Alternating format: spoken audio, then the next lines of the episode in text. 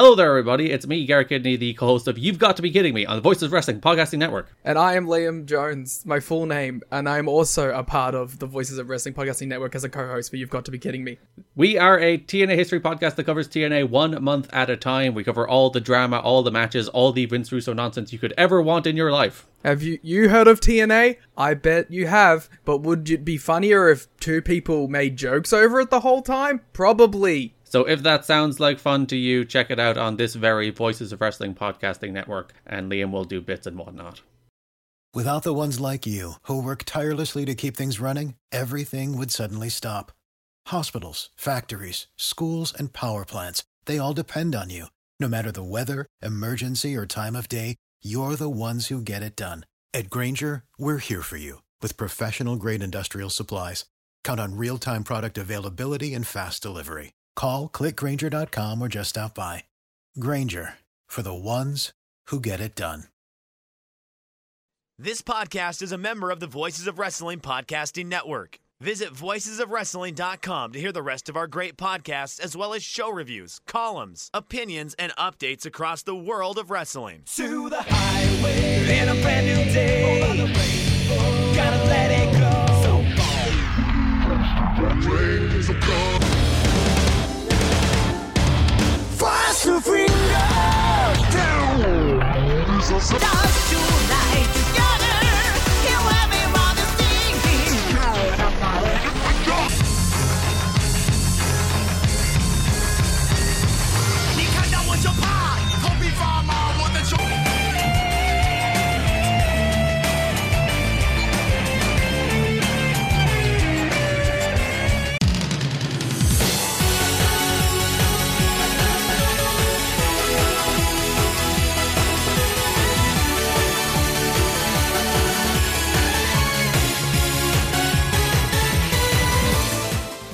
Welcome back to Open the Voice Gate for September 26, 2023. We are members of the Voices of Wrestling Podcast Network. You can find us on the Voices of Wrestling Podcast Network feed or on our own dedicated Open the Voice Gate feed on all podcast platforms and applications. You can follow us on Twitter at Open Voice Gate. If you'd like to donate to the show, click the link in the show notes. It'll take you to our redcircle.com landing site. You click the red box as a sponsor this podcast, and you can set up a one time or recurring donation. No obligation whatsoever, but we would like to thank all of our previous donors. I'm one of your hosts. It's your old pal, Mike Spears, joined alongside, as always, by Case Lowe. In case I have a unique problem that I'm encountering tonight as we record. Is it baseball related? Very much so, sir. Let's let's hear it.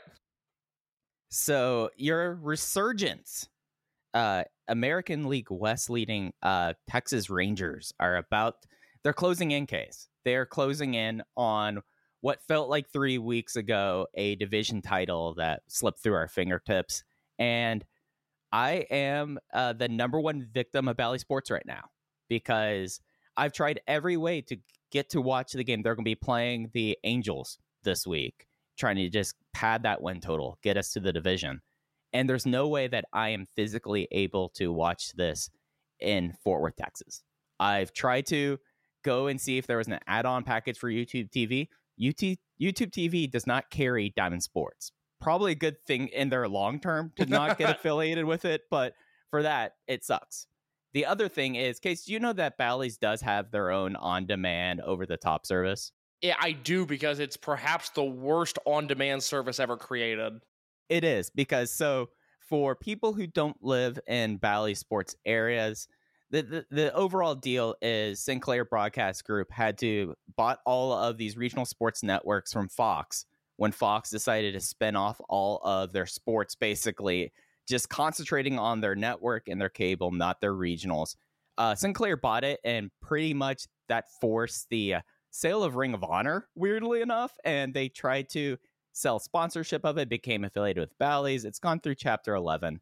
But essentially, if you live in some of these areas that have Bally Sports, your cable provider probably does not have it, and you have to pay $20 a month to watch just these sports teams.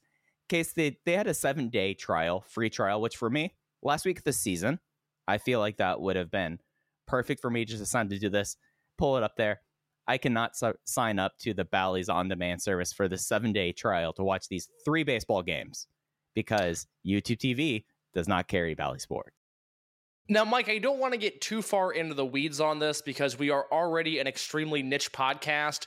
And talking about a sport that excludes Europeans and specifically the streaming rights around said sport, I think is a very alienating concept. But I do empathize with you because in my part of the country, the Cubs are in the midst of an exciting playoff push for the final NL wildcard spot.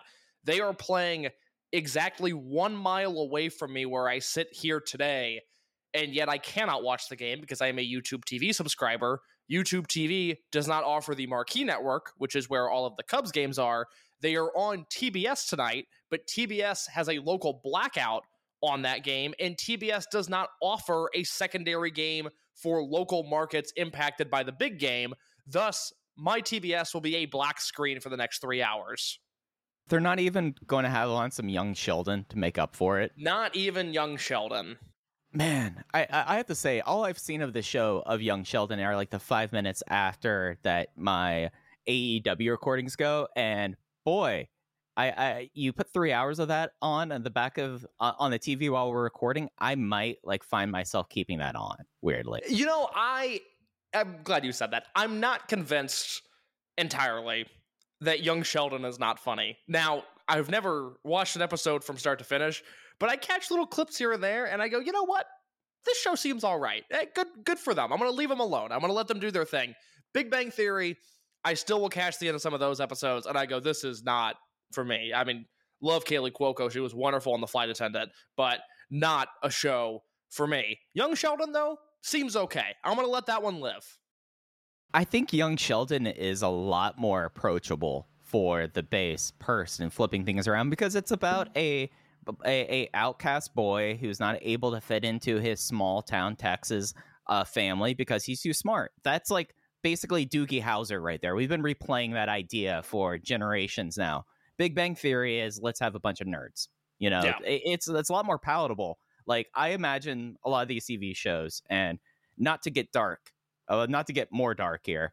Of okay, what is something that if I was at a hospital one way or another if i'm if i'm in the hospital myself or if a loved one's there and i'm visiting and I'm spending time with them while they're in the hospital which one am i going to be least offended to be on tv basically nonstop as background noise i think young sheldon might be like the best current show for that I I, ha- I have a very hard time arguing that. It does seem like pleasant hospital viewing where it's not so funny that you're going to laugh inappropriately, but it's also not going to annoy you. Right it's like the thing that you could have on during a holiday or family dinner in the background and there's not going to be any fighting there's not going to be any arguing it is basically the sitcom version of a hallmark family movie Now, very well put. No argument from me. So uh, I, I was going to try to find a way to go from the, the dark depths that I am during the Texas Rangers pennant race to uh, the news this week in Dragon Gate, but uh, let's just get into it. The, the person who's been the main character of Dragon Gate, at least for the last month, if not uh, Open the Voice Gate, uh, TN Revolucion, during the Osaka opener, came down lame. Uh, it, it was on a just his plant foot doing a stomp. He rolled to the outside within like the first 45 seconds of him being in the match. Did not come back into the match. By the time that the match was over, uh, Kagetora and Don Fujii were his partners. They essentially wrestled a two on three match as uh, TN Revolucion uh, I uh, is off cards, off of the upcoming Kobe show, and is still uh, have not received word about TN Revolution case, uh, but just a huge, like awful, like it, it- it's just hard to put into it in a promotion that we were talking about how we've been grappling Dragon Gate this fall. One of the things we've had over the last few weeks has been TN Revolution, and now it's a giant question mark with his injury in Osaka. I can't put into words, even though I should because I'm a broadcaster, but I just I don't have the skill or ability to put into to proper words how deflating this was for me. Knowing that he got injured before I watched the show and then seeing the injury unfold, which like you said, it wasn't a reckless tope suicida, it wasn't a poison rana, it wasn't even a high impact sequence. You know, it wasn't him getting concussed because somebody threw an, uh, a forearm at him too hard. It was a stomp It was day one wrestling school stuff. And it's not that he made a mistake, and it's not that Ryoya Tanaka made a mistake. It was simply just the worst possible outcome at a time where this company has not been bad, but has not been exciting. We have settled into this agreement, I think, between you, me, and the listeners that Dragon Gate, for whatever reason, since King of Gate ended, has just been very boring. We're just on a two month stretch now where not a lot has happened. There's not a ton to get excited about. The matches have been good, the matches haven't been great. And we had this hope. We had this this glimmer of light not only for the immediate future, but for years and years down the road. And this is not me pouring dirt on the grave of TN Revolucion. We don't know the status of his injury. Uh, we know he's off the shows this weekend, like you said, but you know he'll be back. He'll be okay. He has enough charisma to where he could have one leg permanently, and I still think that he would be a successful wrestler. But it was just another one of those things that we've seen in this modern era of Dragon Gate, where we watch something unfold and we go, oh, not again. And this is perhaps the biggest stroke of bad luck. Uh, I don't want to say in the history of Dragon but certainly in the modern era. Yeah, I guess for me, it, one of the reasons why I think it's such bad luck and just like, of course, this happens. Like that was kind of my response when I saw the news uh, before I saw the show. It's like, oh, uh, TN got hurt, and I'm like, oh, yeah, God, of course this happened now. Uh, if the promotion was firing on all cylinders, if if it felt like plates were spinning for the most part outside of two storylines now, it would be like, oh, okay, that stinks. But there's other things like, case we've been pretty much in, in, in, a lot of ways, and I think people probably pick up on this. Uh, when Dragon Gate is this way, and it's been this way kind of before, we have things that we kind of grab onto and like hold on to for as like, hey, the shows might be X, it might be Y, it might not just be super, it might not be super interesting, but we have the rookies coming class 2020. We have Okuda and Ishida. We have this this kind of thing that that keeps the promotion at least day in day out more interesting for the day in day out listener and, and viewer. Uh, losing TN at at this time and on a show where they they've had they had to refigure things around about TN and then also BB Hulk's injury. We'll talk about that one in a bit, but the, the, the, this injury and everything that happened around this Osaka show, it had just a just almost like if if a wrestling show had a physical representation, its its complexion is pallid, it's clammy, it's very not well, and that's what this show felt like after this. Like it was just one of those things that it an air kind of was released by Tan's injury that Osaka I had moments getting away from, but it just overwhelmed it, and it just in a way kind of overwhelms the company. Yeah, well, I think that's the general perception of Dragon Gate is, you know, you're you're separated into three camps. You know, there's people like you and me who watch everything and and you know enjoy the promotion just for the sake of it existing, and you know find you know what they do to be interesting, even when you know on paper and in reality it may be not interesting. There's the lapsed fan and I think their impression of Dragon Gate is this is a cursed company. It's not what it was before. And they can have reasons that I maybe disagree with in terms of talent or booking or whatever. But ultimately, I think there's a consensus there that this is a promotion that has bad luck.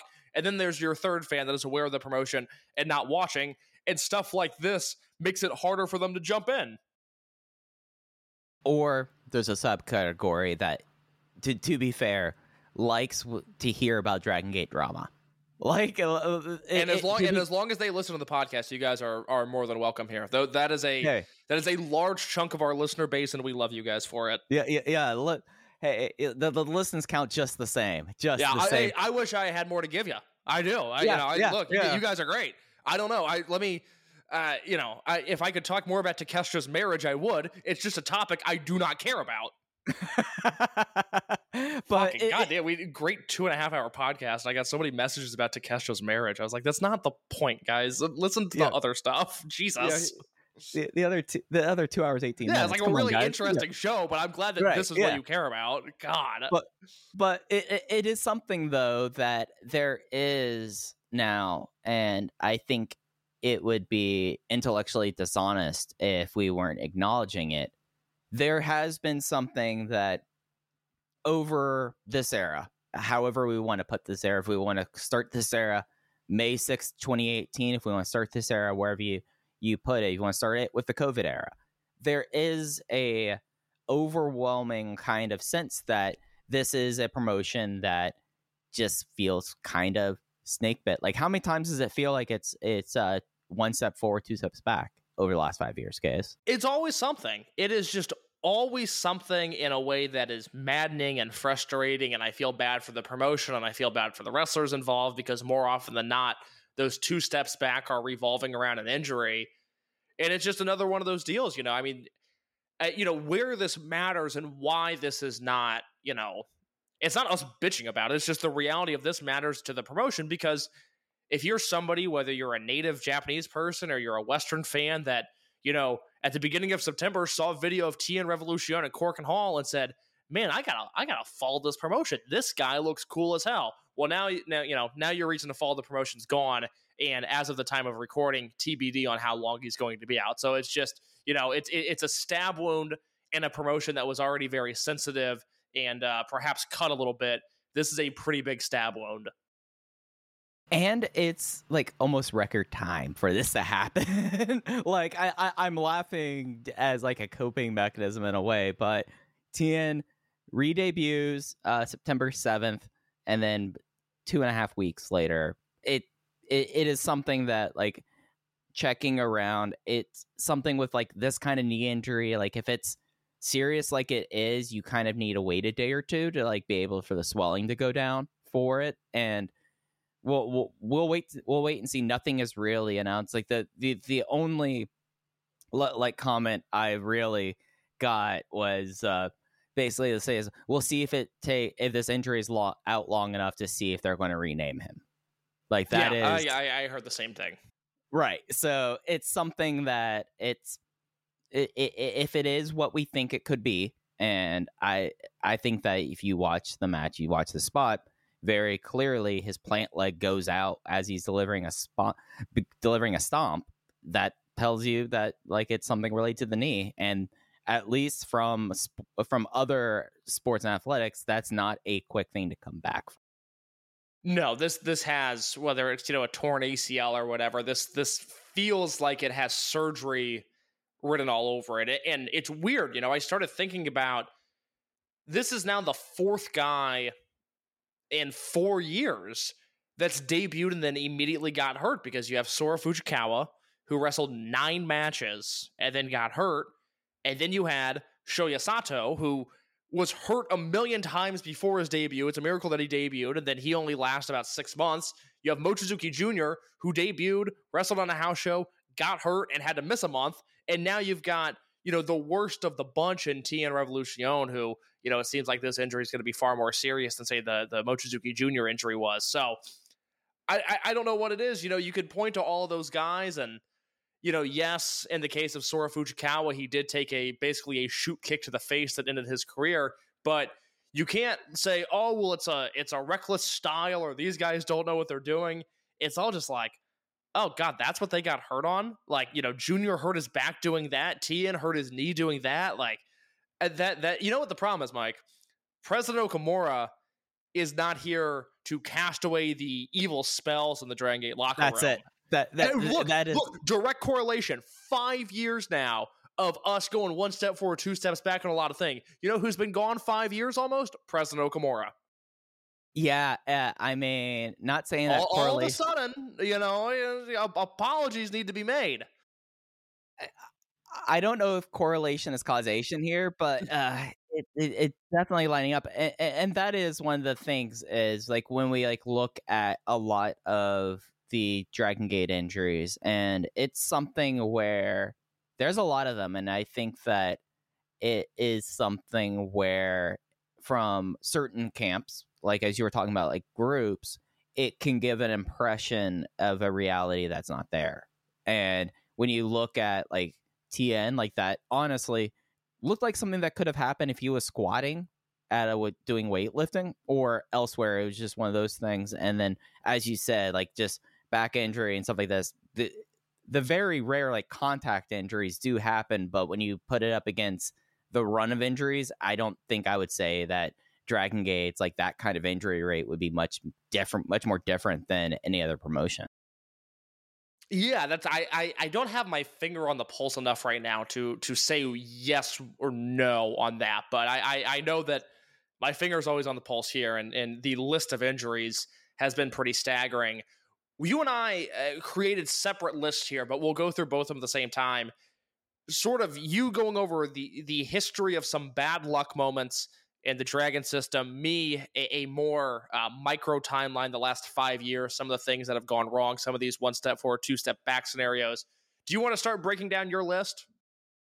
Yeah, so I kind of uh, case is going to have a lot more authoritative, at least from 2018. I kind of picked not only just like some of the more severe kind of, I don't know if I would call it bad luck, but things that happen, and then I, I try to be mindful of it not just being injuries because it is something where yes, there is a significant like look, if you make the list and you want to talk about plans getting thrown out by injuries, there's a lot of it, but that's probably about again, as I would say, not dissimilar to most of the wrestling world.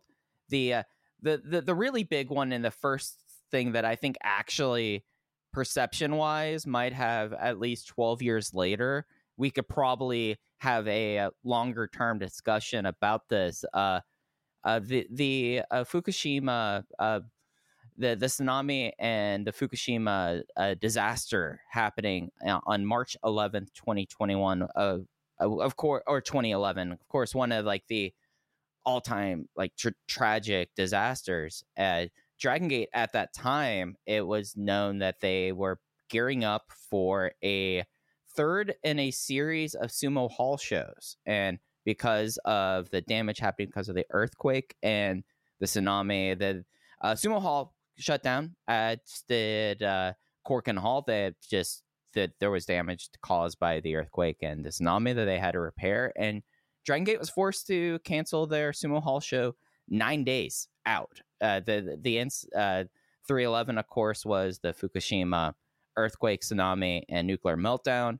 But the uh, the the Sumo Hall show was going to be on the 20th that month, and Dragon Gate never went back to Sumo Hall. The fact that they're doing the show in Yokohama, overall like Greater Tokyo area, yes, but there's it, it is it has always kind of been like talked about, but not necessarily like over talked about. Dragon Gate did not do well in Sumo Hall over the years before that, but the uh, the tsunami in 2011 pretty much killed Dragon Gate running Sumo Hall. And I think that if we want to talk about perception 12 years later, they have not gone back to Sumo Hall. And I think at least within like a certain branch of international fandom, there is kind of an aspect of, oh, promotions running Sumo Hall kind of are more resonating in consciousness. Dragon Gate hasn't run Sumo Hall in 13 years, and they are unlikely to ever run it again, I think.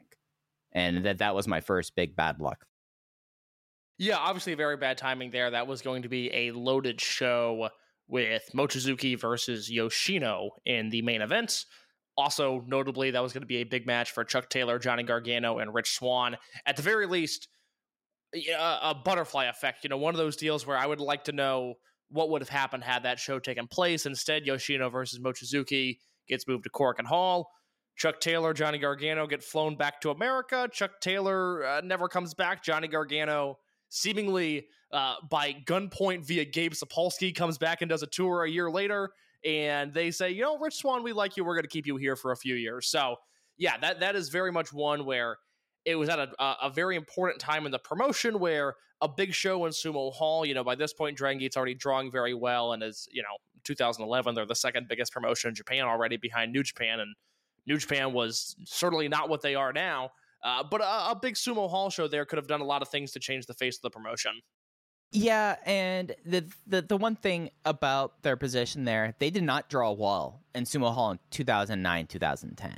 like, like that was one of the things because one of the ones was a during Doi's title run. I think that was the Akebono match was during that, and it drew horribly. So they loaded this up at 2011 with this was of course like the lead up to Blood Warriors and Junction Three, but the idea of Mochizuki and Yoshino was probably the biggest match they could have done at that time. And if that show would have happened, who knows if they would continue to run Sumo Hall if they would have drawn that number. But since what all happened there, they've not gone back, and I don't see think that there's any sort of inclination to ever do so. No, I'd be very surprised if that's in the uh, let's say the next five years. Yeah, I just especially if Yokohama works, I think Yokohama will kind of suit that role while you still have the uh, September show in, in Ota City. You know, that's another thing. I, I really hadn't even thought about that, but we've we've mentioned this, you know, a few times now. TN's hometown is is Kanagawa in Yokohama. They seemingly were building this show around him. I mean, that's the logic that Jay used the last time he was on this show. And granted, they have a few other guys from that part of the country, notably Kai, but it seemed like if they were going to do a big TN match, you might as well have his, you know, one of his first big shows be in his hometown and, you know, see where he goes from there. That might be off the table now.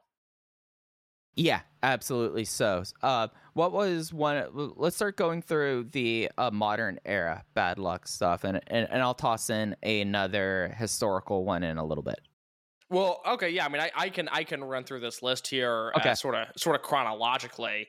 Um, this is all stuff that's happened post 2018, and I I think in one way or another, these things have shaped whether it be the title picture or the main event scene or drawing, both in terms of big picture and local scenes. You know, I think all this stuff has really mattered. Uh, one of them being, and we were talking about this a little bit off the air, in Dead or Alive 2019, UT in his hometown has the biggest singles match of his career against uh, Susumu Yokosuka, and he kills it. All of a sudden, UT, who's been on the roster at that point six years and has not done a lot of anything, he comes out of that show, and we all have this real moment of like, oh, UT could be a guy, not a main event guy, but he's a guy that could really end up mattering to the day to day of this promotion. And instead, two weeks later, he breaks his collarbone and he's out pretty much an entire year. And then, I mean, we could do this whole segment on UT because he comes back in 2021. He gets hot again. He has the Brave Gate match in Aichi with SB Kento. And then two weeks later, he, he blows out his knee and he gets hurt again. He is, oh, th- that's the unfortunate part. This is the big picture way of describing this. Dragon Gate is operating the way UT's career has gone right now. And I love UT and I love Dragon Gate. That is concerning. Yeah, and with UT also, like I, I'm glad you brought that knee thing because then he came back early from the knee thing and hurt it again. That's right. It's- yeah, that's right. So it, yeah, when you look at like UT, a lot of that is timing, and a lot of it was kind of coming at a time where someone's uh, career was really resurgent. And the person I was going to kind of bring this up as a point of comparison, I'm glad you went with UT first. Uh, let's talk about uh, 2017. Uh, someone who was having perhaps, and I think we will probably look back and say the the the biggest part of their career. Uh, Takehiro Yamamura breaks out over the spring of 2017, leading into the fall, s- uh, into the five way survival race. I feel like was coming, it was happening around that time as well, and has a cervical uh, concussion during a match, completely taking the wind out of his sails, and his career has not been since since No, I mean the the Yamamura stuff. If you ask people in Dragon Gate that were around at the time, more so than anybody else, and and I won't include like a Milano in there just because we don't we don't know a lot of people that were uh, within the promotion in you know 2004 2005. But when Yamamura's name comes up, divorced from all of the strong hearts OWE GLEAT nonsense, there is just an overwhelming sense of like he's the one that got away. We can't believe his career has played out to the absolute worst possible degree, meaning both the people that he's chosen to align with, but also the injuries. And, you know, if you weren't around in 2017 when Yamamura got hot, this is when the promotion really started taking a downturn in quality. And that's something that I will always uh, continue to push back on. You know, Dragon Gate in 2023 simply is just a better product than it was 2017 and 2018. It's just it is it is a better wrestling company now. That being said, when Yamamura got hot in 2017, it was this real like, oh my god, this kid is is different. He was different in a way than you know uh, uh, Fujiwara was or SB Kento was, or even the way that I think you and I were very early on being bullish on Kamei, especially. It just felt like this was a guy that that fit the heart and soul of this pr- promotion. You know, he wasn't something new like TN Revolution kind of presented himself as. Yamamura was just man, he was a lunch pail Dragon Gate wrestler, and he just happened to have otherworldly charisma, and he happened to have the potential to be one of the best wrestlers in the world, and then it was all gone. And then he was gone, and it all happened so fast, and it was this disturbing, crazy sort of domino effect. And, you know, I was excited for him when he came back in Wrestle 1, and then he got hurt in Wrestle 1 again, and I am not excited for him to return to the ring in December. I, I am the last thing from the safety police, and I think Takehiro Yamamura wrestling in 2023 is gross and unsafe. Yeah, I I like that kind of puts the bow on like well, my opinion of him now is is just like it's egregious and it's something where like I just less than 10 minutes ago said I think that Dragon Gate when we have when we look at injury rates if we really like kind of string it out and compare it across the wrestling world I'm not I'm not certain that Dragon Gates is going to be much more different but Yamamura is just it, it it's not just that like the lunch pail thing, like immediately I was like, he he was not the Dustin Pedroia of Dragon Gate case. Come on, let, us give him a little bit more credit than that. But uh it's something where like also in 2017 when we want to talk about when he broke out when he did, this was at a time where yeah, we talk about the uh, class of 2016 and the way that they had that breakout match at the tail end of 2016 but they very much was like that was a blip. And even though we knew that Benkei was going to probably be something, Shun Skywalker had a, an ability that who knows how it was going to turn out this way for him.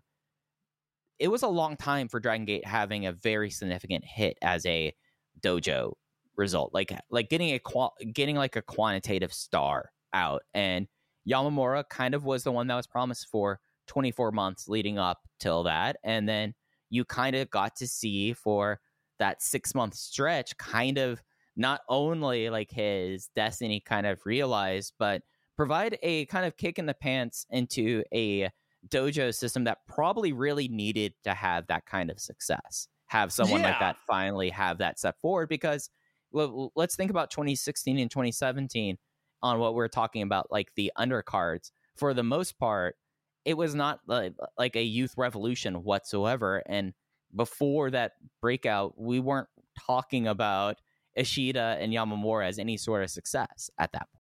No, no, that, that's a, it's an interesting point because if you could, I mean, just go back to the start of the decade, you had T Hawk, and by 2017, I think most of us were out on T Hawk. You had Eita, and 2017, we were all kind of looking around going, wait, what what happened? This he was supposed to be better than this, and you know that we have the roller coaster of his career, and then you have the the class of 2016. But you know, Shun was looked at as you know a mid card ceiling. Ben wasn't a finished project. Yoshioka was there, but we weren't, you know, salivating over him. Eh, you know, and Minoura was still a year off from debuting. I mean, the undercard in 2017 is a lot of let's put four young guys. You know, let's put Ben, and Shun and Minoura, or I'm sorry, and Yoshioka, and who was the other um the other guy Hyo. from 26? Oh, Hyo, yes. Let's put Ben and Shun and Hyo and Yoshioka in an eight man against Gamma, Kness, Shisa, and whoever. The young guys will lose and, and we'll move on with our day. And maybe maybe Shun will do a big spot and maybe Ben will look strong, and that is going to be the source of our talent development. And then once Yamamura got hot, it it started to open things up because then Ben was able to develop and Shun was able to take on a new role. And uh, maybe Yamamura is not the direct catalyst for that, but certainly chronologically, you're right. He he really starts to reinvent the dojo system, and that's without mentioning Kaito Ishida. And it's very important to note if you're somebody who started watching Ishida's career in say 2019 when he was Brave Gate champion. Hey, you're right. He was awesome. He w- he was just a fantastic wrestler. But when Ishida debuted, and for the first two or three years of his career, he was at times earmarked as a failure and at other times just a complete non-entity. The fact that he was able to really reinvent his career for a few years there and become a burgeoning star is all the credit in the world to him. Now, you know, over the last year, I think the bag has been fumbled a little bit. I digress. But Yamamura was the guy that started all of that. And, and if we want to talk about what Ishida kind of was, Ishida was really massively hurt too. Yes. Like he had the he had a, a reoccurring neck injury that it basically coinciding around the time where both him and Yamamura weren't able to kind of gain station and not to make this into an over generation podcast because we have plans for one of those in the future, but it was something where like over generation was an outright failure because these two guys weren't the ones that were kind of getting spotlight. They weren't the ones that were really having the ability to say like, oh yeah, no, the the future generations of Dragon Gate were intact. We weren't going to have that. Instead, the if you wanted to look at like the positive young growth and over generation, you had El Lindaman, who was a unique entity, and then you had Pancho Manaka. That was Oh, also, that was also a unique entity. yeah, yeah, and that might be the most generous description I've ever given of him. Yeah, no, not good. Uh, do you do you want to do you have any more on your list? Oh yeah, I certainly do. So let's go with one injury that pretty much made them rebook an entire year. Uh 2008 CIMA breaks his neck. This might be one of the things that the big 6 might not happen the way that happens because CIMA if CIMA had an intact neck in 2008. Like I I, I don't think I'm exaggerating because a lot of the plans going into CIMA's Dreamgate run at that time was the idea that he was going to be able to give some shine to Shingo and BB Hulk, and they're positioning it this into a three-way main event at Kobe World 2008. There was a a a, Dream Key match which went to a 60-minute time limit draw between Shingo and Hulk, where they was trying to find who was the top person of their generation at a time where it was uh, it was high time for both Shingo and Hulk to make that step forward, and the guy that that they were probably going to lose to, that it did not seem like that the belt was going to go to Shingo in 2008 when it did, was going to be CIMA. And instead of that, you have the very awkward first Shingo title run, the having to break up Typhoon, having to resettle things, Kamikaze probably is a immediate result of Shi- of CIMA getting injured, and it's something that it was very fortunate that things kind of played out the way they did for the next uh, 24 months, I would say, around the unit landscape. But CIMA's neck injury probably set back the Dreamgate picture for a good solid 18 months when you look at what title runs had to happen after that that weren't probably planned that way. Would you say it's it's fair to say that the big six were perhaps the original big six were perhaps a little more manufactured than people realize, and that that comes from, you know, uh, CIMA's neck injury. I think it did. I, I think that when you look at 2008 and really the, the position of where the big six were in 2008 when CIMA was Dreamgate champion, like let's think about it that way. Uh, you had Shingo who was ready for that step. You had Hulk who was at 2008, one could probably say was approaching close to like his peak of that era. And then Doi and Yoshino, they were kind of a joint entity. And then Tozawa was, I think, being the coach of Kagetora on the undercard. Uh, R- ri- riveting stuff. It sounds like with yeah, Tozawa. yeah. So, and, and, and then you look at how the next 36 months kind of play out. And a lot of it has to happen uh, without the idea that the young guys were getting the they were getting the belts and they were getting put in the positions but it was something that it was very clear that at least now in retrospect like 15 years later it was a lot of adjusting until basically in 2013 when they're able to say like all right these are the, our completed pieces and i think that next four years was preparing at least some of those for that tozawa i think we could probably say was not in any sort of plans until uh, I don't know two months before he came back from America.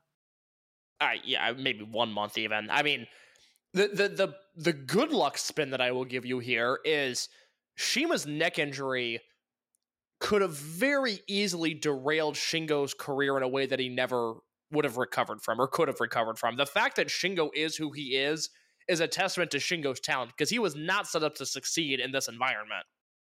No, and one could probably argue that it took until 2013 when he beat CIMA to resettle his kind of career after that kind of step back. If you look at that five year stretch, Yeah, because you know, 2009 he's kamikaze and he's like a Twin Gate champion. And 2010 he has. Also, 2009, the scandal too. Like, yep, you're right.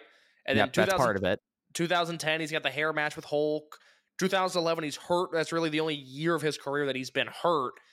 And then, you know, 2012 he's again he's kind of a Twin Gate champion guy and it seemed like, well, maybe this is maybe that will be his peak and then 2013 he ends CIMA's run and Dragon Gate does the smartest booking of all time. They save Shingo again by having him beat CIMA and then immediately lose to Yamato. It took all the unnecessary pressure off of Shingo's shoulders and then from there you know, he finds his groove in Monster Express, and then he goes to Berserk, and uh, you know, all of a sudden we're in New Japan, and Shingo, you know, is doing what he's been doing there. He's been he's Shingo's been in New Japan five years now. For the ones who work hard to ensure their crew can always go the extra mile, and the ones who get in early so everyone can go home on time, there's Grainger, offering professional grade supplies backed by product experts, so you can quickly and easily find what you need. Plus, you can count on access to a committed team ready to go the extra mile for you. Call, clickgrainger.com, or just stop by. Grainger, for the ones who get it done. Prescription products require completion of an online medication consultation with an independent healthcare provider through the LifeMD platform and are only available if prescribed. Subscription required. Individual results may vary. Additional restrictions apply at lifemd.com. Read all warnings before using GLP 1s. Side effects may include a risk of thyroid C cell tumors. Do not use GLP 1s if you or your family have a history of thyroid cancer. If you've struggled for years to lose weight and have given up hope, did you know you can now access GLP 1 prescription medications through LifeMD? LifeMD is now offering eligible patients online access to GLP 1s, the breakthrough prescription medication that can help you lose body fat and weight. Listen to what people are saying. You just take your shot. It doesn't feel like you're on a diet. What I wasn't expecting it to do was to shut off the food noise. This was life altering. And if I can do it, I feel like anybody can do it. And here's the best part your insurance may cover 100% of the cost of your medication. So go to trylifemd.com to have your eligibility checked right now. Get started today at trylifemd.com. That's T R Y L I F E M D.com.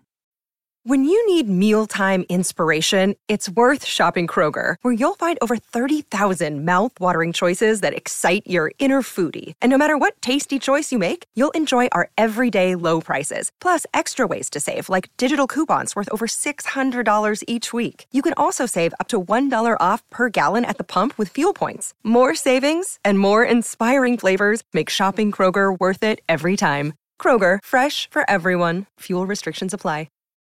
Yeah, man. It it when we were talking about the five year uh anniversary of the split, then I went like, oh God, that means we're that we are now actually I think we are ten days away from Shingo's last uh Dragon Gate match as a roster member. Yeah. No, it was the it was the first of October, right? Yeah, you're right. Well, Yeah. y- yeah, yeah. But w- w- does Pac come back?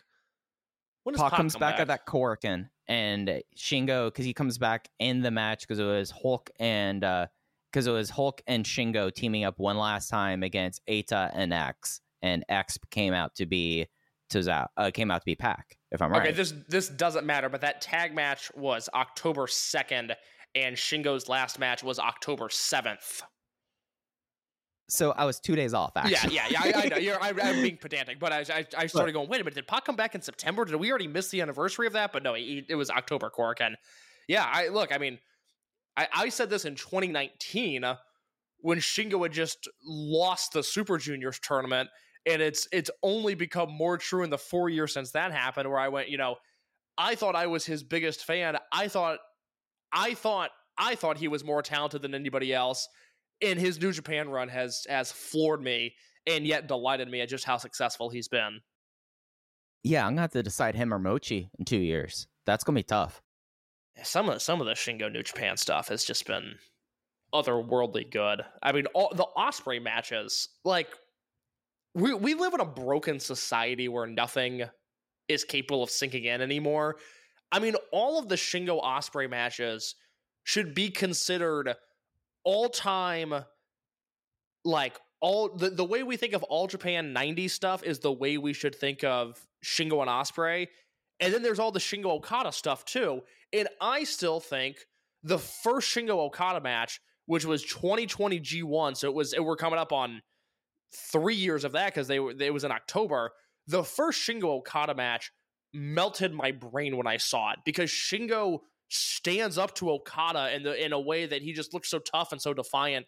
And I I still have very warm memories of that match. I mean, what what he's done in those five years, he is he is probably the best wrestler to ever live, not named Kenta Kobashi. Yeah, I well, you know, number one in my books is kind of cemented, so everything is playing up for that number two, and it's gonna be tough. I mean, I still think he has like two more years like this that he's had, and at that point, we're talking about God, twenty two years of a career. Yeah, at that yeah. point. Oh, this And- this is my whole this is my whole Dragon Gate thing is people people don't understand how good these guys have been for as long as they like for you know twenty years now. Yeah, that's the wild thing. Is next year is Shingo's twentieth anniversary. Yeah, And he does not feel like someone who should be approach. I think he's on just over the other side of forty. Like that is one of the ones that, like, if we're talking about like as a wrestling fan, like aging you, Shingo having his twentieth anniversary ages me a lot. I feel like. Well, I, I always, you know, it's like look at, and this is an odd example to use, but look at Hogan. You know, think about a Hogan match in '85, and then think about his match against Shawn Michaels in 2005. And Shingo's been wrestling longer than that, or will, you know, will have been wrestling longer than that. And uh the man moves around quite well. Just turned forty. Just turned forty. He's he's he's just he's still so incredible. Yeah, he doesn't turn 41 until November. So, like, God, th- this is what he's doing in his age 40 year after all of that. Uh, uh, another big one that I kind of wanted to touch on because it's the weird thing that it is injuries, but it's injuries that I think, in the same way we could talk about CIMA's broken neck really resetting the main event scene for the next five years. Let's talk about the heels case. And let's talk about Ryo Saito and Susumu Yokosuka getting hurt almost back to back in 2007, 2008, 2009. Yeah, so this is a scenario that you have to walk me through because this is a bit of my blind spot. So I'm curious to see the uh, the ramifications here. And this is something that I will admit, I the timing wise of Real Hazard and all of this happening, it it makes it very kind of complicated because it is one of the few times that Dragon Gate has like talked about like what would have happened or like guys saying like, "Oh, I was going to do X to turn on you." So Real Hazard happens after New Hazard breaks up in 2008.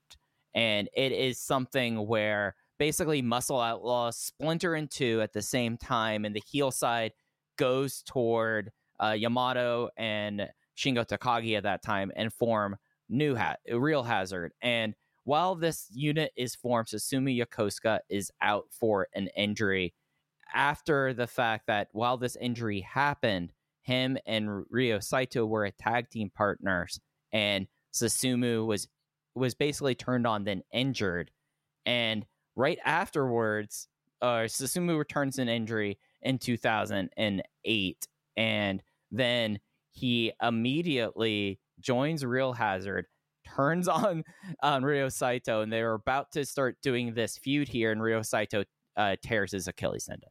It and with New Hazard having like all these injuries completely wipe out what they had planned for this unit, they kind of go straight into the mess that leads into Deep Drunkers, Team Doi, and, and eventually, luckily, into Blood Warriors. But I think these two injuries kind of make them have to rethink the heel unit for the next 18 months and kind of throws out all the planning. And then you have perhaps the weakest heel unit not named Antias. Yeah, it, it, you know, part of the reason that I think the modern Dragon Gate fan has a bit of a blind spot from, say, 2007 to 2009 is the lack of footage that's been readily available. But I also think part of it is the lack of a good heel unit in the same way that 10 years from now, you know, the new Dragon Gate fan isn't going to romanticize 2017, 2018, 2019 because there wasn't a super strong heel unit.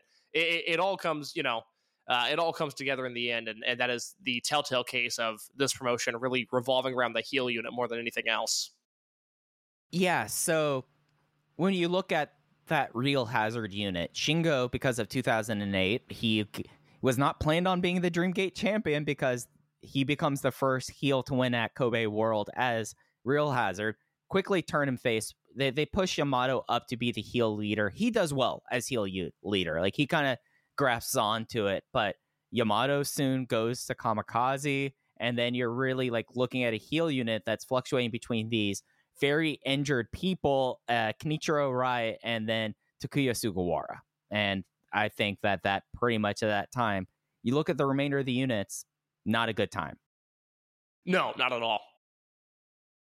So, what other big uh, recent ones you want to touch on? Because you have like a full list. I think it's of twenty. If you want to go down the big ones real quick. Yeah, let me let me go through a few here. I- I'll separate the COVID ones into their own little category. You know, Jason Lee and Shuji Kondo test high for fevers before Kobe World 2020. Jason was involved in the Twin Gate Championship match. I think Kondo might have he might have been in the Triangle Gate match, and then obviously they have to get pulled from the show.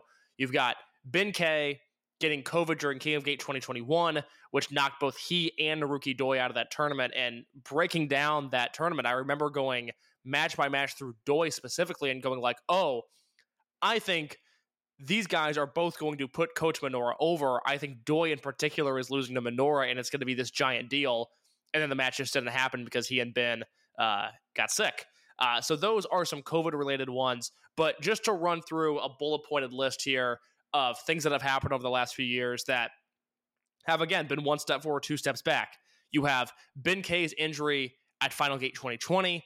Instead of talking about the unit disbands match or even how good Ben versus Shun was, we now have safety police discussions with people who don't watch the promotion.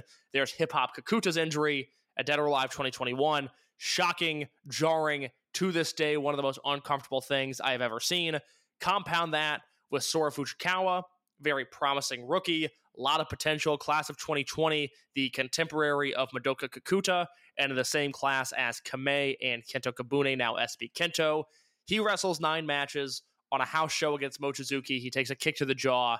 We see him once or twice in exhibition matches, and then he retires. Shoya Sato, very similar story. A guy with all the potential in the world, but could not overcome injuries. He retires after about six months. Uh, I mentioned this one earlier as well. Mochizuki Jr. debuts main event Korakuen Hall. Next week, he gets hurt, misses a bunch of time, really tanks the perception of M3K, uh, and then he comes back. And luckily, all has been right in the world with them ever since. You move to this year, Diamante gets hurt on a Noah show, which sucks. Th- this whole year, like, think about 2023 and Diamante. I think when the history books are written, we will think very warmly of this year for him and his career because he got his big moment at Kobe World.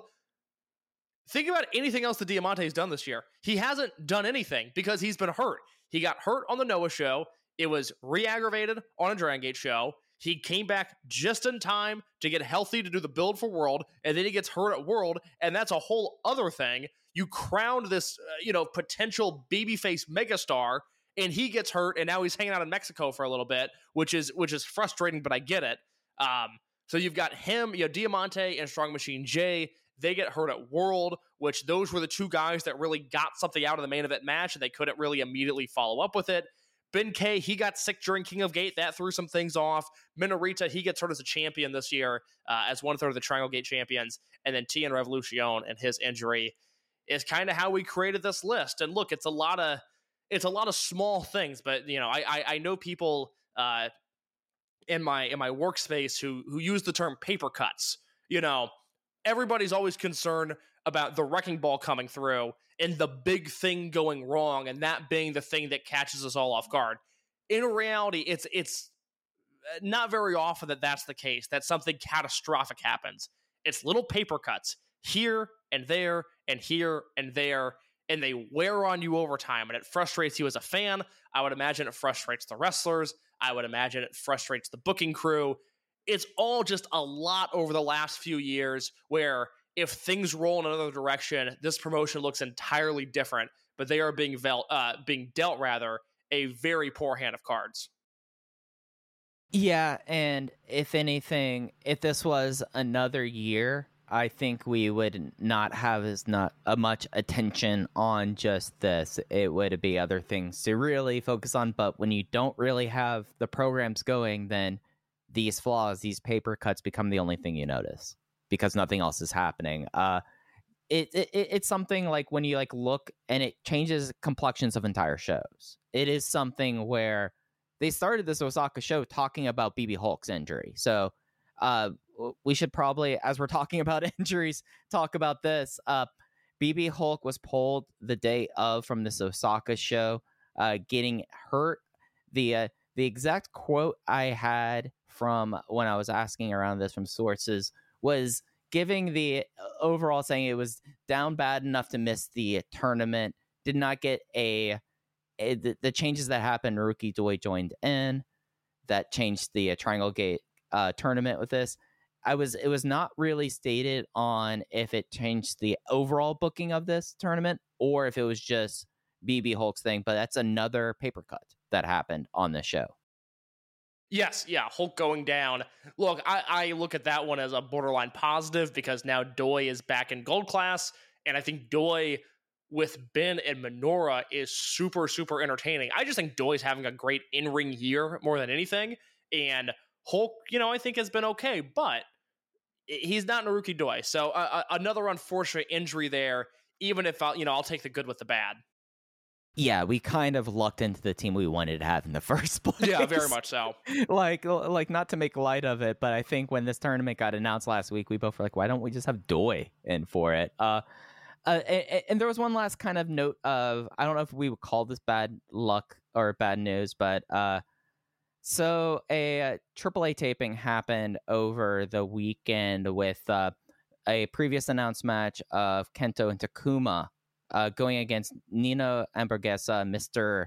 Iguana. During like the post match, uh, someone would come out, uh, La Estrella, with uh, SB Kento and, and Takuma. I know the photo of them kind of has gone around a little bit a- afterwards. I don't know if it's really permeated throughout but it's been going around. I talked to some folks in Mexico uh, or with some connections with Mexico about this case, and it, it seems to be kind of the scenario that we thought about with uh, uh, La Estrella going forward. He's just based in North America, and it seems that like he's making his decisions based on North America, and to the point that it looks like he. Uh, the quote I have is that he's planning on spending his time half in Mexico and half in Florida, and not a mention about Japan in that. So I don't know if we call that like part of the bad news thing, but when we were doing show prep, I thought that this felt like kind of the time to talk about that. Uh, do you have any like kind of big thoughts about that happening at AAA with La Estrella? Well, yeah, I, there's there's a few things that I think should be put into perspective here. So when Kento and Takuma left, I asked people very close to the situation because we knew Estrella was going back to Mexico, and obviously they're based in Mexico. I said, you know, do you know if Dragon Gate will have an issue with Estrella working on shows with Kento and Takuma, meaning AAA shows basically, or you know maybe a big lucha, but really I meant AAA.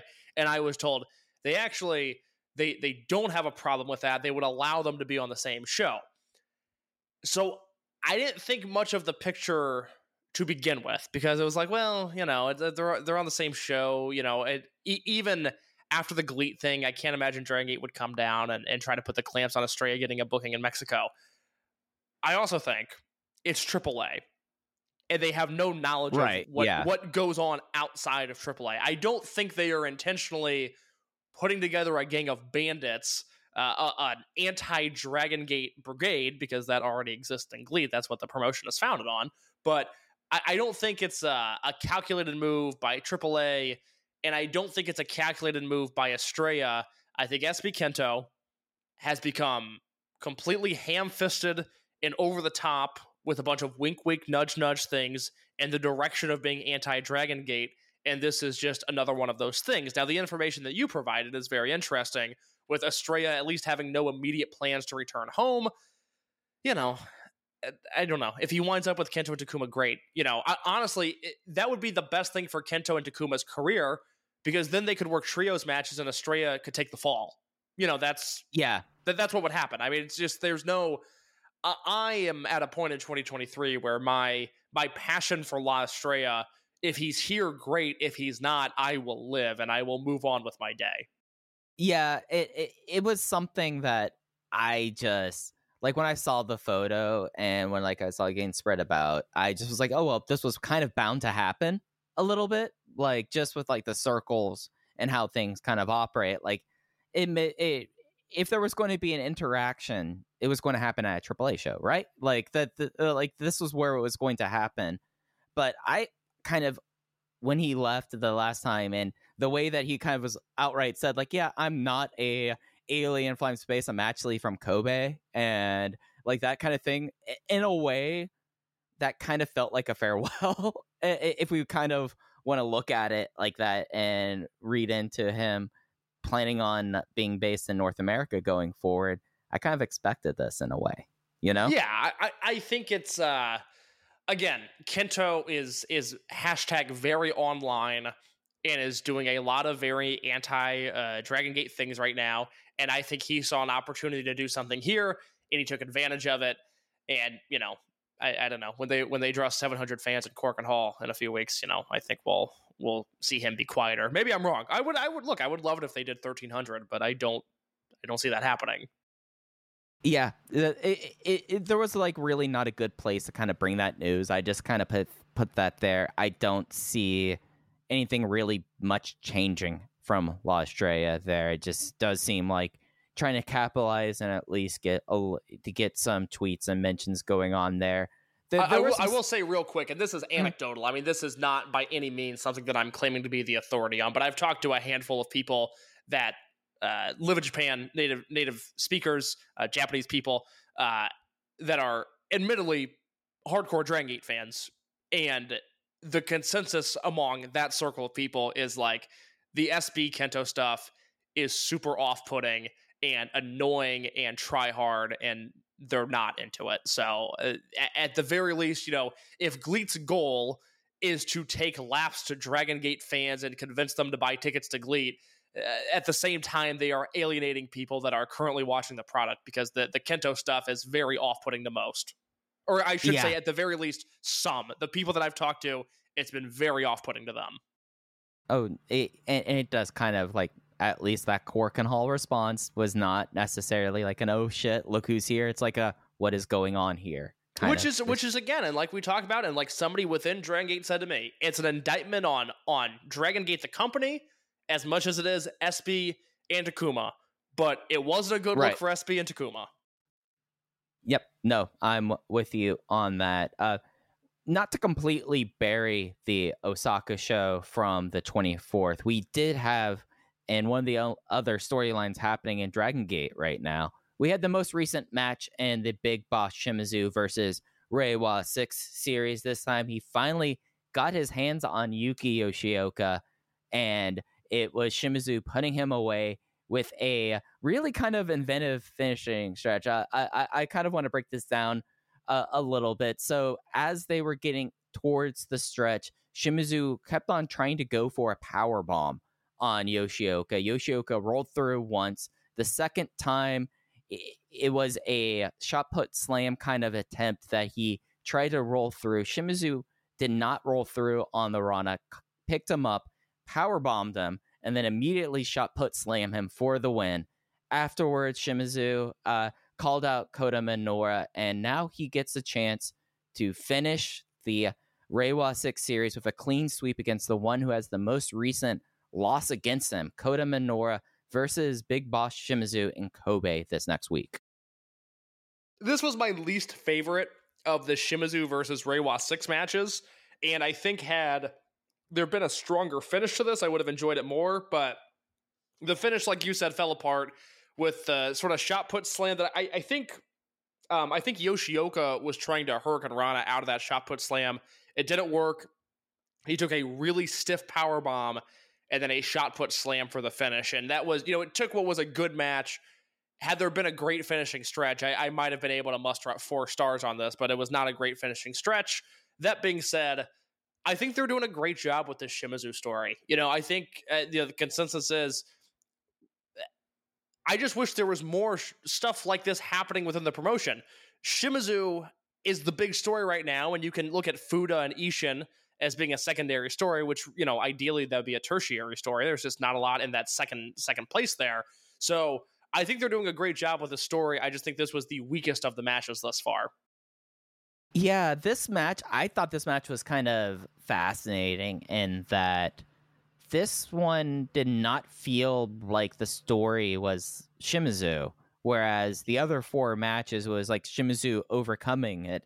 It felt like it was a Yuki Yoshioka Brave or Dreamgate match that he had that he lost the match and It just felt like he kind of plugged him into the Shimizu formula. And That's fair. For, yeah. and, and I think if you're someone like I think I'm much higher on Yuki Yoshioka. I was four flat on this, but that is still saying like the the finishing stretch fell apart and it it did not really feel like Shimizu was like enduring and moving on. Like the like the Ben-K match, it felt like, oh, this is something where like Ben-K tried to break him down and he really persevered, I would say.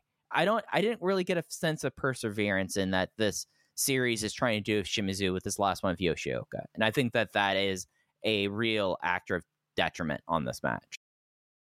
Where would you, uh, and I don't need an exact placement, but, you know, as 2023 nears an end, which is a gross to say, and we talk about most outstanding wrestlers, best wrestlers in the world, is Shimizu a tier one wrestler with, say, you know, an Ospreay and Omega?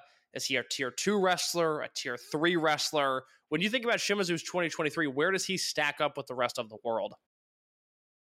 It's interesting because I think there's an argument that he has a more traditionally complete uh, resume this year than a lot of the tier one ones, in saying that there are probably just as many good Shimizu tag matches with KZ throughout this year as his single work. And I don't know if there's another tier one wrestler by your definition that has those tag team matches. Like in the traditional Yeah, that, that's sense. a good point. I mean, Shimizu and KZ versus the Mochizukis is a four and a half star match. I thought it was excellent. It's a top 10 Dragon Gate match for me this year. Yeah. So it's something where an argument, I think there is an argument for him to be a tier one wrestler, but I think it is the thing that he is in that category with the idea that he has a more complete kind of resume. Whereas when you look at Will Ospreay's year, I think it's something where like we're entering October, three months left in the year, and I think it's almost by acclamation here. But you look at that resume, it's all the big profile matches that he stepped up and knocked it far out of the park on repeatedly. It's not the uh, it, it's not just showing like the uh, versatility of you as a wrestler. So it, it, it's an interesting kind of thing, but I, I think I would put Shimizu uh, low uh, tier one, high tier two, if that makes sense. It does. You know, I look at my my match that you're tracking right now. My best Shimizu match of the year is him versus Minoura in the King of Gate finals, and then the aforementioned Shimizu and KZ versus the Mochizukis. I have both of those at four and a half stars, and both of those in my top ten. I also have Shimizu versus Skywalker and Shimizu versus Susumu Mochizuki, which I was very high on as four and a half star matches as well. If he can stick the landing with the story and produce something and this will be you know very granular with star ratings, but a four and a half star match that's closer to four and three quarters than four and one quarter. I think I can call him a top ten wrestler in the world this year. Uh, he needs he needs that one more thing to put him over the top. Yeah, and it's something where you look at what his uh, uh, theoretical course ahead is. You have that match with uh, you have that match with Minoura in Kobe. I think that it's something where with the kind of year Minoura is having, I think you can make that argument that maybe he is the one that can get him over the edge there. But we're we're, we're rapidly coming to the point now where, and, and I guess we have to kind of come to terms with this case. I'm just going to ask you here now, and I'll ask you next week as things get a little bit closer with that uh, case. Uh, Kikuta versus Shimizu. Is it happening at uh, Gate of Origin? Oh, I hope not. I just that feels like such a waste for that building. I, I'm still of the belief, and now that TN's hurt, I'm especially of the belief. I just think you have to do that match in Osaka. It's Shimizu's hometown. It's staring Okay. you right. It's staring. It, it's Shimizu's hometown. It's staring you right in the face, and also, you've dedicated now six months to this story to blow it off in Sendai, a match that doesn't need a Dreamgate match. It'd be nice if it had one, but it doesn't need one. To then come around and have to come up with an entirely new Dreamgate build three weeks later for a more important show in a bigger building, to me, that would be asinine. Okay, I, I, I think you're I, I think you're totally fair on that. I think it's something where it is with, with how the window is kind of changed and schedule wise. The the window is kind of shut, I think, for Origin. Korakuen's way out of the question. And I think now we're entering a point case where come after Kobe, how are you kind of getting yourself to the finish line there with the idea that you still have to build up this match? Like, luckily, it's coming at the beginning of November, but you still have a full month then after all that. Yeah, I mean, what? Okay, so if they do Shimizu versus Kikuta at Gate of Origin, which is on October 9th. Gate of Destiny is on November 5th. You have basically exactly 1 month to get to that point. What what are you what are you doing? What are you doing Yamato, you know, Dragon Kid, you doing Shun match 2, you're doing Kai? I mean all of these things they might all be good, but they would feel forced to one degree or another. You've been doing this story for 6 months and it's good. It's not like Eita versus Dragon Kid, which they did for a year, and it might have been really important to the career of Eita, but I just don't like their matches together. This is one of those deals you've been building to. It feels hot. It's interesting. If they do Sh- Shimizu versus Kikuta, I genuinely don't know who would win. I would think Kikuta, but hey, Shimizu winning would be really interesting. If I had the pencil, I would have Shimizu win because I think there's more you can do with him to get the belt onto Shun, to then get the belt onto Diamante. I've been through this a hundred times now. To do it in, Sendai, uh, I, I just oh my god I'll be so annoyed if that happens because then because well because here's the problem Kikuta's Dreamgate run people are off Kikuta and I think they're a little too extreme in it in the same way that people are off Yoshioka because he had a bad N one. Who gives a shit? Um it's Noah. I wouldn't try a Noah either. But Kikuta's Dreamgate problem has been he had the Yoshioka match where there weren't clear established dynamics. It was like a weird babyface versus babyface match. And then you had the Minoura match which was the same deal.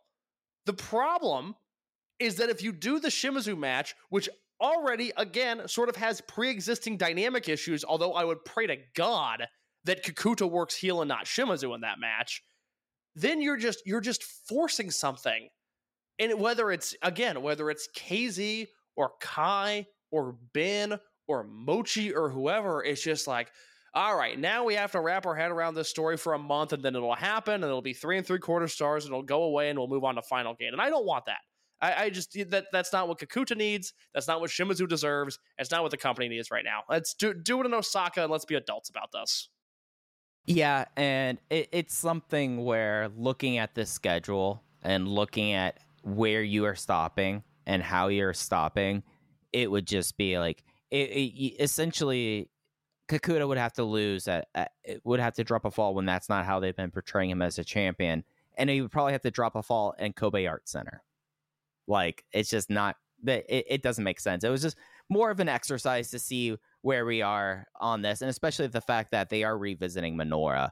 I think that in a way, like okay, we have Corkin and then Bu- coming up, and it's like all right, then after Gate of Origin, I don't think we're going to see too much more put on this show for Gate of Origin. I think you're probably going to get a Triangle Gate match out of whoever wins that uh, Triangle Gate tournament, probably to fill that out there. Then you're already basically at uh, Gate of Destiny at that point. You don't have to do much of that thing. Just have Naturalize versus D'Courage four times. Yeah, uh, I'm with there.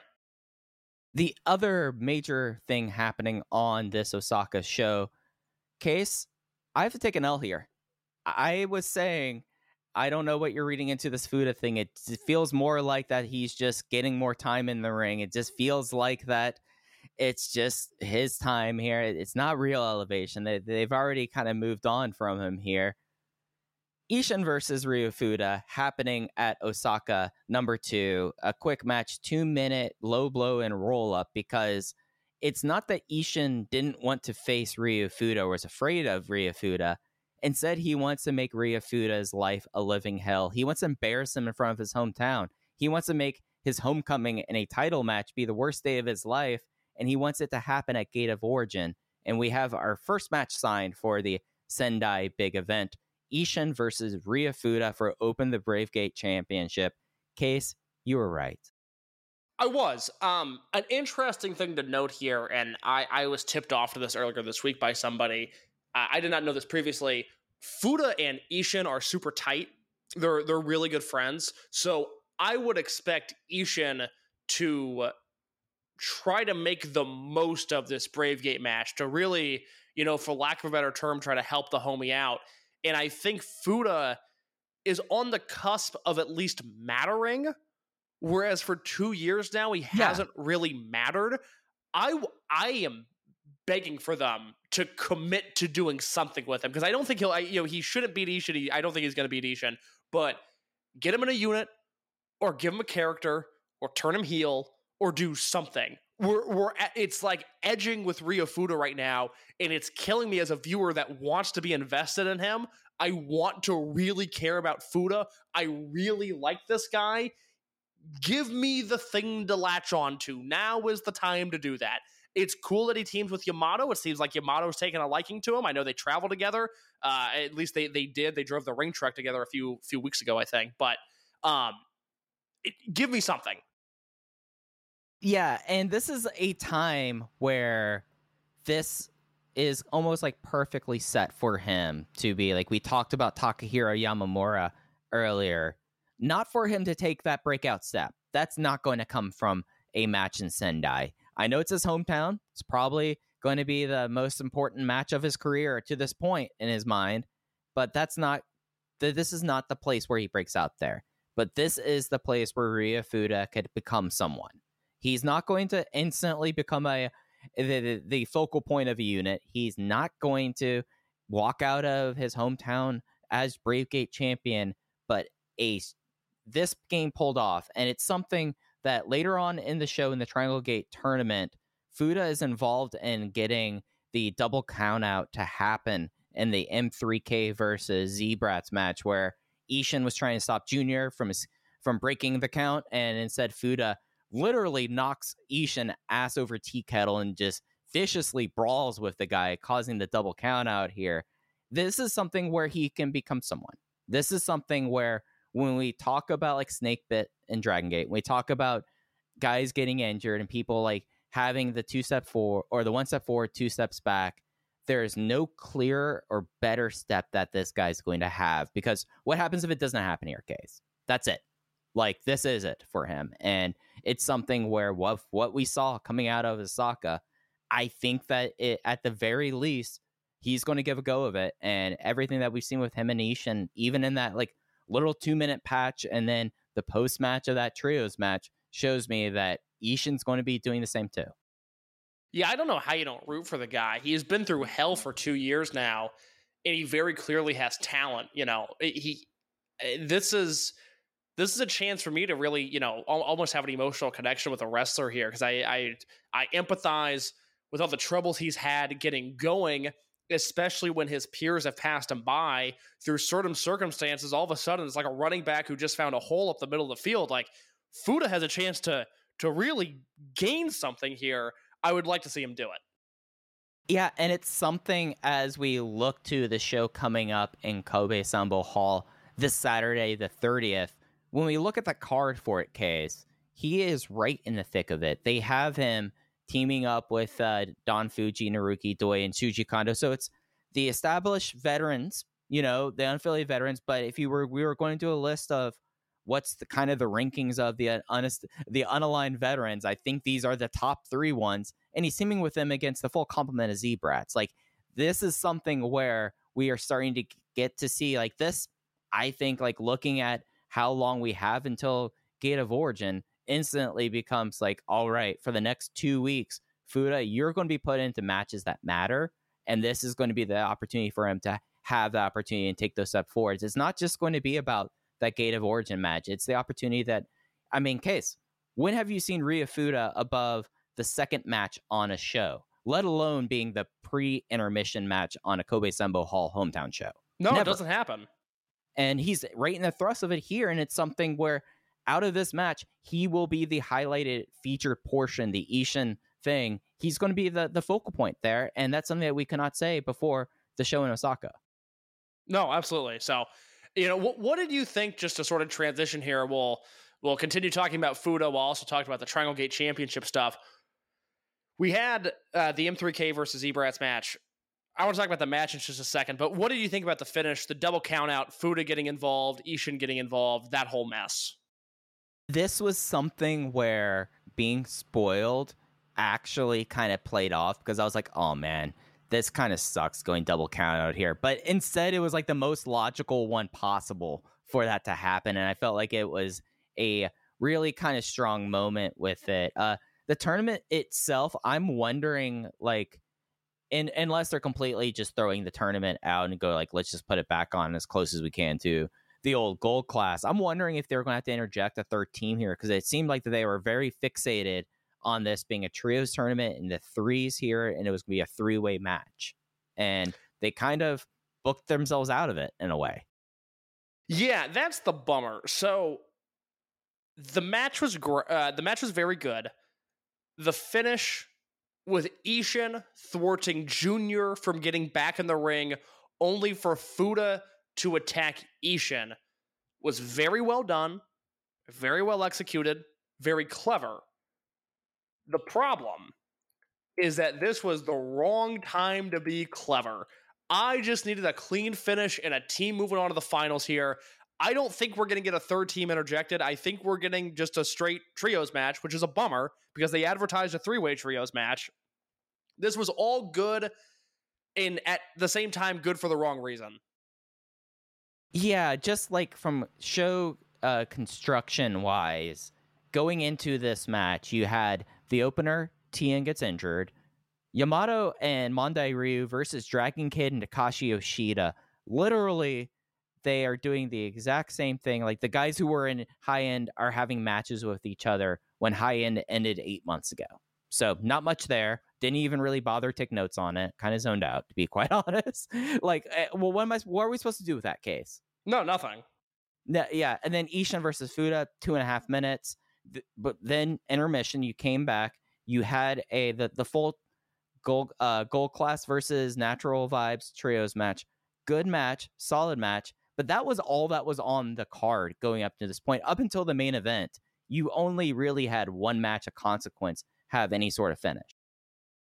Yeah, you can't have that. If this was a, this was a good show that could have been a great show uh, if the vibes were a little bit different. Yeah, if the uh, if we get the finish we expect and TN's not injured in the opener, completely different opinion of, on the show. But at this point, not the the as you said, cute finish, wrong finish here. I, I'm with you on that because The- it the just thing- completely just takes you out of the show. Like I did not have a a match where I felt comfortable giving a, a star. I only had two matches I gave star ratings to on this showcase because of just everything around it. Like you just it was hard to rate the show because of Well- how they responded to the injury. Uh, yes. Now, uh, two points here. One, I do have to uh, maybe not take a victory lap, but I'll at least take a joyride here. The chemistry between Junior and Skywalker is marvelous, and I need to see more of it. I need to see that explored. Junior continues to just be absolutely fantastic, and Shun continues to be the single most important wrestler in this promotion. Just having him back for all the bad that happened on the show, Shun being back made me feel a lot better. Yeah, no, it was something where, especially in like an M3K versus Z-Brats match, where even if you walked into this match unspoiled, you knew that there was going to be just a lot of brawling and crowd uh, work just because it's a M3K ma- match and a heel unit. You kind of needed to have the uh, the the straw that stirs the drink in it. You needed to have Shun back with this, and after the month of not having him, yeah, it, it was desperately needed. Yeah, no, I'm stoked he's back. I do want to back up real quick. Can, can I talk about the opening match and something unrelated to TN's injury? Oh yeah, go right ahead. Best Ryoya Tanaka performance we've had so far. A- real credit to Tanaka. This match falls apart. Obviously, they they do not have their intended goal here. It's you know Fujii Kagetora and TN versus Dia Kikuta and Tanaka. TN goes down, and it's almost like Tanaka sucked the lifeblood out of him when he got hurt. And all of a sudden, he became just a complete madman. And he was getting his ass kicked by Fujii. He was going at it with Kagetora. He completely saved this match and ended up, again, other than Shun and maybe other than Shimizu, he was the highlight on the show. Yeah, no, him and Fujii. Like, I'm ready. Oh, we did not really have Fujii versus uh, Junior because Junior's injury, but I think you can go a bit with him and Tanaka. I think Fujii and Tanaka has some wheels to it, and it was like one of the big highlights on this show was this match could have completely just fallen apart, but Tanaka really showed some presence there, and you know, it, it, is something where I kind of feel like Tanaka, even though he's only like four months into his career, he kind of, in a way, has been overshadowed by first TN and then Mochizuki Jr. coming back. Like his position has been a, a little bit like, oh, he's debuted and he's going to matter. He's on the Kobe World card and not a whole lot. This was really a nice thing to see him getting this kind of opportunity and taking. Yeah, I mean, look, everybody that's been around Tanaka super bullish on him. I mean, they they think that he is a a star in the making, and like I've said before, I won't belabor the point. He hasn't had the show me showcase, you know, the DG rookie spectacular. He just gets better every match, and it's it's very it's very pleasant to watch. Yeah, and if you're going to offer me a Don Fujii gut check match with someone, or at least put the thought of that in my mind, I'm interested. I'm I'm just ultimately much more interested in what you're offering me. So that was a really needed highlight on the show. Absolutely, very much sure. so. And then uh, talking about the rest of the the Triangle Gate tournament, we had those two matches setting up that we have Gold Class moving on to Cork, and the second one is the rookie tag versus D'courage uh, match, uh, being the semi main event of the Kobe show this weekend. Uh, with everything case, do you think they might go crazy and have the rookies win this? Like, just g- give us something, I guess. No, I don't. I don't think they're going to do anything crazy. I I really look more so in the vein of Dragon Gate wanting to stay the course here, not do anything too wild, and just get through these shows. Now, would it be super interesting if the rookies won? Yes, but I I don't see a scenario where even Kato is say pinning Dia. Do I think it'd be great? Absolutely. Do I see it happening? No, I do not. That's fair. I just I, am wondering with that Korakuen show, especially now, you were hoping for a three way uh, Triangle Gate match, main eventing that. I'm wondering if it's something where it's like trying to find something else to kind of provide a little bit more life to that uh, show. Elsewhere on this Kobe show, we've talked about uh, Kota Minoura versus Big Boss Shimizu. That's main eventing. We have the Triangle Gate first round match, D Courage versus Rookie Selection. The eight man tag, Ryu Fuda, Don Fujii, Naruki Doi, Shuji Kondo versus Z-Brats. Ben-K teaming with Eita versus Genki Horiguchi and Kagetora.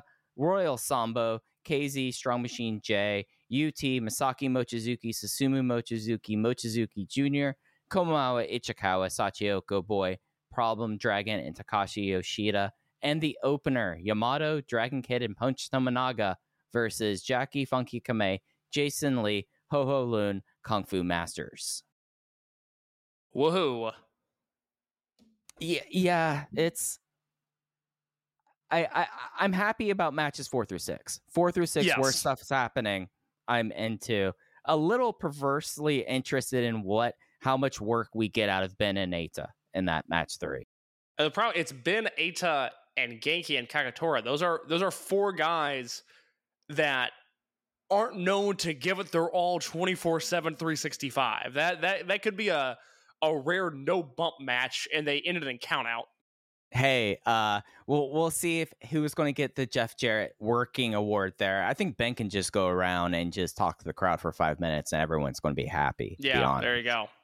But that that's the card we have coming up this weekend. Case there was one uh, interesting piece of news that kind of broke today. A former, not a full time Dragon Gate roster member, but someone who spent a lot of his formative uh, time as a rookie in Dragon Gate, Katsuhiko Nakajima has announced his departure from pro wrestling Noah, and he's had an interesting kind of career before he ended up full time in Noah, especially with uh with Kensuke office, uh, Diamond Ring, and Dragon Gate. So, uh, interesting departure to hear, I would say.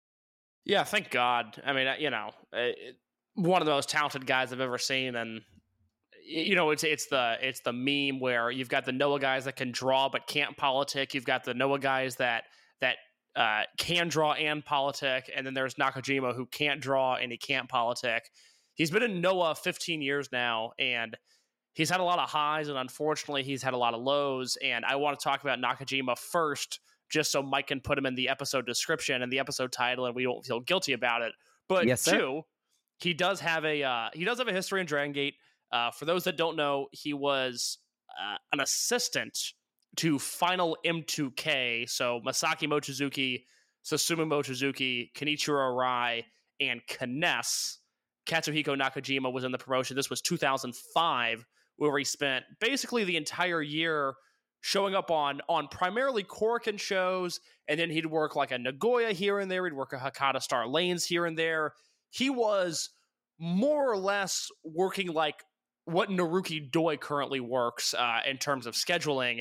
And then he would show up a few more times throughout the years, and we'll talk about that in just a second. But I, for one, really, really love the work that he was doing in Dragon Gate. Yeah, it's something where there was, especially at this time, 2005 uh, time period, Dragon Gate getting itself kind of cemented post Ultimo, and the the different uh, relationships they would have, especially with like Kensuke Office, really, I think in a lot of ways, uh, has been a blessing and a curse. I think more people in who consume wrestling content know of Dragon Gate because of Florida Brothers and Kensuke Sasaki as a part of it, and that's because of uh, Kensuke Office getting involved with Dragon Gate very early on. But like the downside of like that kind of over, kind of overwhelming it is Nakajima, especially at that time of of his career. We're talking about 2004, 2005. The guy's 17 and 18 or 16 and 17 this was where where i felt like he kind of was getting a little bit more of his sea legs from where he was really like in 2002 as a teenager you know? Like it felt like at that time starting in 2005 and some of that is his work also a little bit concurrently also in osaka pro but it felt like that nakajima especially in final m2k was a really good fit yeah, he fit the style of the promotion. Now, granted, again, he's he's a, a teenager during this time. He he worked a a much faster pace than he does now. But if you can find some of the stuff out there in 2005, is you know not on the Dragon Gate network, but it's relatively accessible if you look elsewhere. There's the Triangle Gate match from April 8th, 2005. Dragon Kid, Genki Horiguchi, and Ryo Saito versus K-ness, Susumu, and Nakajima. I think that match is worth your time. There is a Nakajima versus Tozawa singles match during the Tozawa 10 match trial series. That is worth your time. And then, of course, and I think this one's the most famous of the, uh, the Dragon Gate matches he had Nakajima versus Shingo, November 2nd, 2005. Those are all Korakuen Hall shows, and all of those matches are worth your time. Yeah, it was something where they really kind of showcased him in a way that he got kind of like the spotlight, like Korakuen Hall singles matches, and some of that, like one that I would point out, and one that I know that's been around on the internet at that, eh, and because I've seen it on Reddit and elsewhere, is him versus Masaaki Mochizuki from 2004 at Gate of Sanctuary show. Yes, yeah, that's another good one.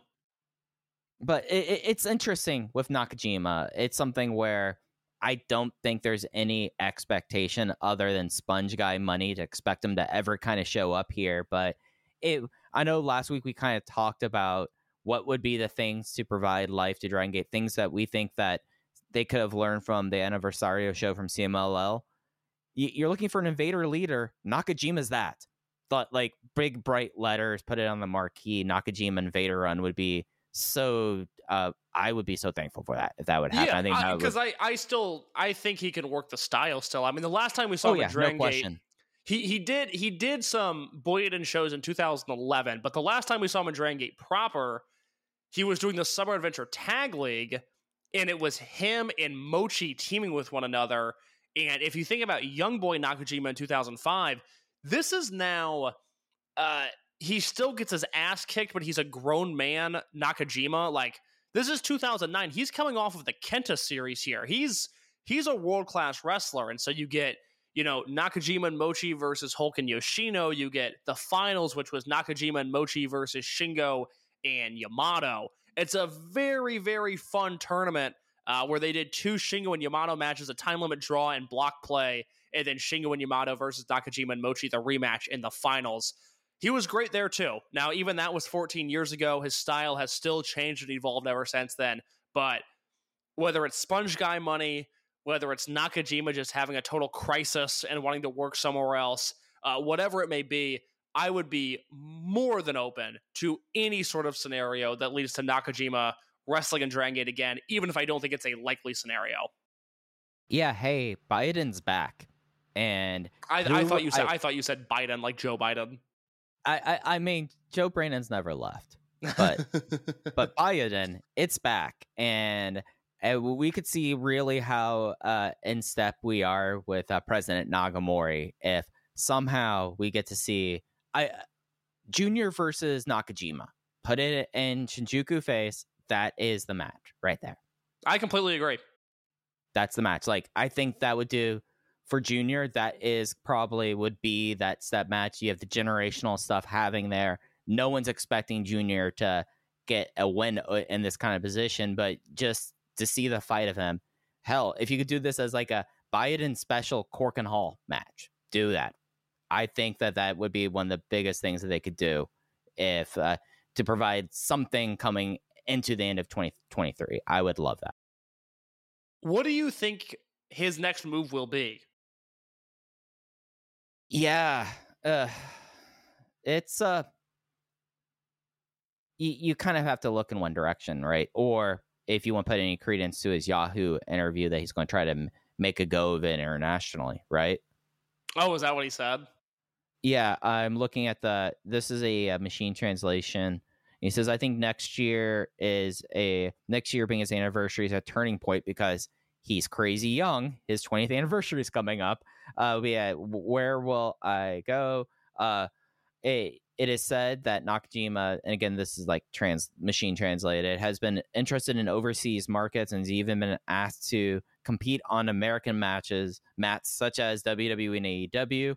Again, this is uh, Yahoo Sports Japan, so who knows how much of that's actually worked and just kind of like an interesting thing that i wonder if it's something that him and the that's i i just don't see very many places that would be able to just outright go like oh nakajima all the way unless maybe all japan backs up the trucks to him and say like all right we're going you and kento we are doing this locked in we're doing this for a couple of years and we're getting what we can out of it because it's either it's either Bushiroad or uh, North America. It feels like. Yeah, I don't. I don't see a North North American landing spot for him. I mean, right? Yeah, eh, you know, I, I look. I think AEW will probably bring him in, and I think it'll be awesome. But I don't, you know, I don't see that being like a Takeshita situation. Yeah, no, and uh, I just it's something where like Takeshita, it works out in a lot of ways for a lot of different reasons.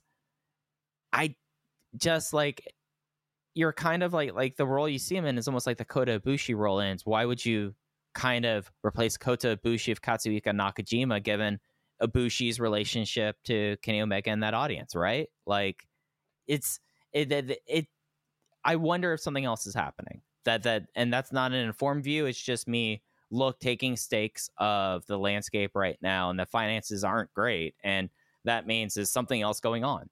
Is there another company that might be launching? I don't know but if you are that kind of person leaving at this time at a in a wrestling ecosystem that's not doing super great, it's doing better than it was a few months ago, but it's still not like fully like it's not even close to rebounding. I don't know where like he fits in.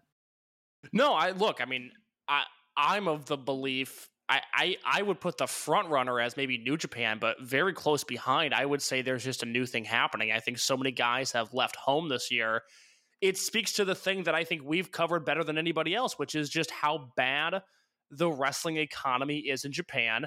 And these guys are making less money than they ever have. And, you know, at some point, even in Japan, loyalty stops somewhere and loyalty becomes loyal to a paycheck. And I just think for Nakajima, he looked around, he realized it wasn't getting any better. Noah doesn't run any shows. I don't know how any of those guys make money. And that's the, that's not even a dig on Noah. That's just they don't run any shows. I don't know how they make money. And I think he's looking elsewhere. Uh, you know, uh, New Japan, I think, would be the favorite. I, I wish Lidet just would have bought All Japan instead of doing GLEAT Yeah. because they clearly just Mhm. they want to be All Japan. Like I don't, I, it doesn't make any sense to me. Yeah, and I- instead, I- what we have, baffling. and I came to a realization case. What we have is probably what NXT Japan kind of would have looked like. in GLEAT. A whole lot, and a whole lot of parts that you've shoved together that have no coherency whatsoever. But you're kind of put it all together as you have this, you have this, you have that. But in reality, you just have a bunch of parts.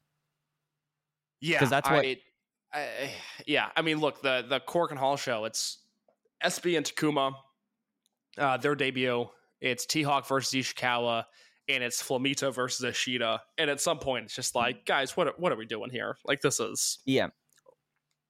almost I- embarrassing. But I don't know. I mean, Nakajima's an option there just because they have money. Yeah, and it's something that y- y- you brought up, like the loyalty thing. Nakajima is the rare person that since he came up through a Kensuke office, there is no ingrained like, oh, came up through a dojo system. He came up completely different from everyone else.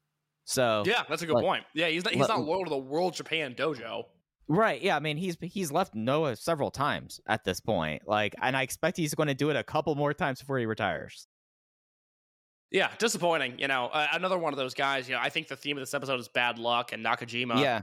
yeah, he, he's been gifted a lot of great opportunities, but I also feel like if you run his career a hundred times, this is not the worst version of it, but it's certainly in the bottom percentile of of what we could have gotten out of his career.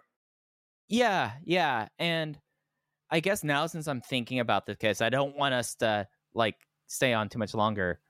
The idea of the mystery team here. I think like the the more I'm thinking about, the more the mystery team I think is the predominant thing. Well, okay, so walk me through this again because I don't totally follow. So Nakajima is leaving Pro Wrestling Noah, Yeah, conglomerate controlled. Pretty like the- the question about how much they run, yeah, but it is still seen as like a major. Like I, I don't think that's up for debate. no, Dragon Gate will not have. I, I don't know Dragon Gate's books, but I feel like I can make a pretty good guess. Dragon Gate will not have the money to bring him in full time. no, Like- no, they're they're they're not crushing it. I uh, you can No. talk to anybody that works for Dragon Gate. They're not they're They- not talking about the it. boats they've bought recently. Right. Yeah. Yeah. But it, but even before that, it's just one of those things that if you look and you think about how people have left over the last eighteen months and and some of the things about it, it is something that, given his age, I don't think that that is the step forward from him. As much as I really want Nakajima and Vader, it's just not realistic. And then you draw it further back, New Japan. New, it- it's something where is New Japan really going to want to bring in Nakajima when they already have this effort getting their three musketeers ready for the next generation? Do they think that he's someone you kind of plug into that kind of position to get yourself ready for that? I don't that's think what so. I that's what I can't figure out is right. other than just having Nakajima, why does New Japan want him? You know, it's like it's like meaningless in the long run because he's not headlining like a Wrestle Kingdom. You know, he's Right, Look, yeah. I, I would I would want Ka- Katsuhiko Nakajima on my roster, but if you're New Japan, other than again just having him to say you have him, I don't know what you're getting out of that. Yeah. So then, would obviously, if he's leaving Noah, probably not walking to DDT. That's just not No. how it seems like that kind of relationship works within the cyber fight promotions. Then it's All Japan, GLEAT, or Mystery Team. All Japan, I think the best thing for that company would be somehow trying to get him and then trying to build the the promotion over the next however long you have Kento Miyahara there as Kento Miyahara versus Kento Nakajima, or, or not Kento Nakajima, Katsuhiko Nakajima, and then the permeations of that, you can get four to five years out of that. I don't know if they're willing to do that. I don't know politics with that. And then you're just arrived to, okay, who's going to pay for it? And it's GLEAT, who will pay, or Mystery Team. I think that's yeah, the Mystery I, Team. I, I, I like the idea of All Japan. I think him going to All Japan, even though it's a promotion that I've always said they're the last on my list to watch, I personally don't enjoy the company as much as everybody else does. All Japan's had a very good year at the box office, and I think Mhm. Nakajima going there would be very interesting.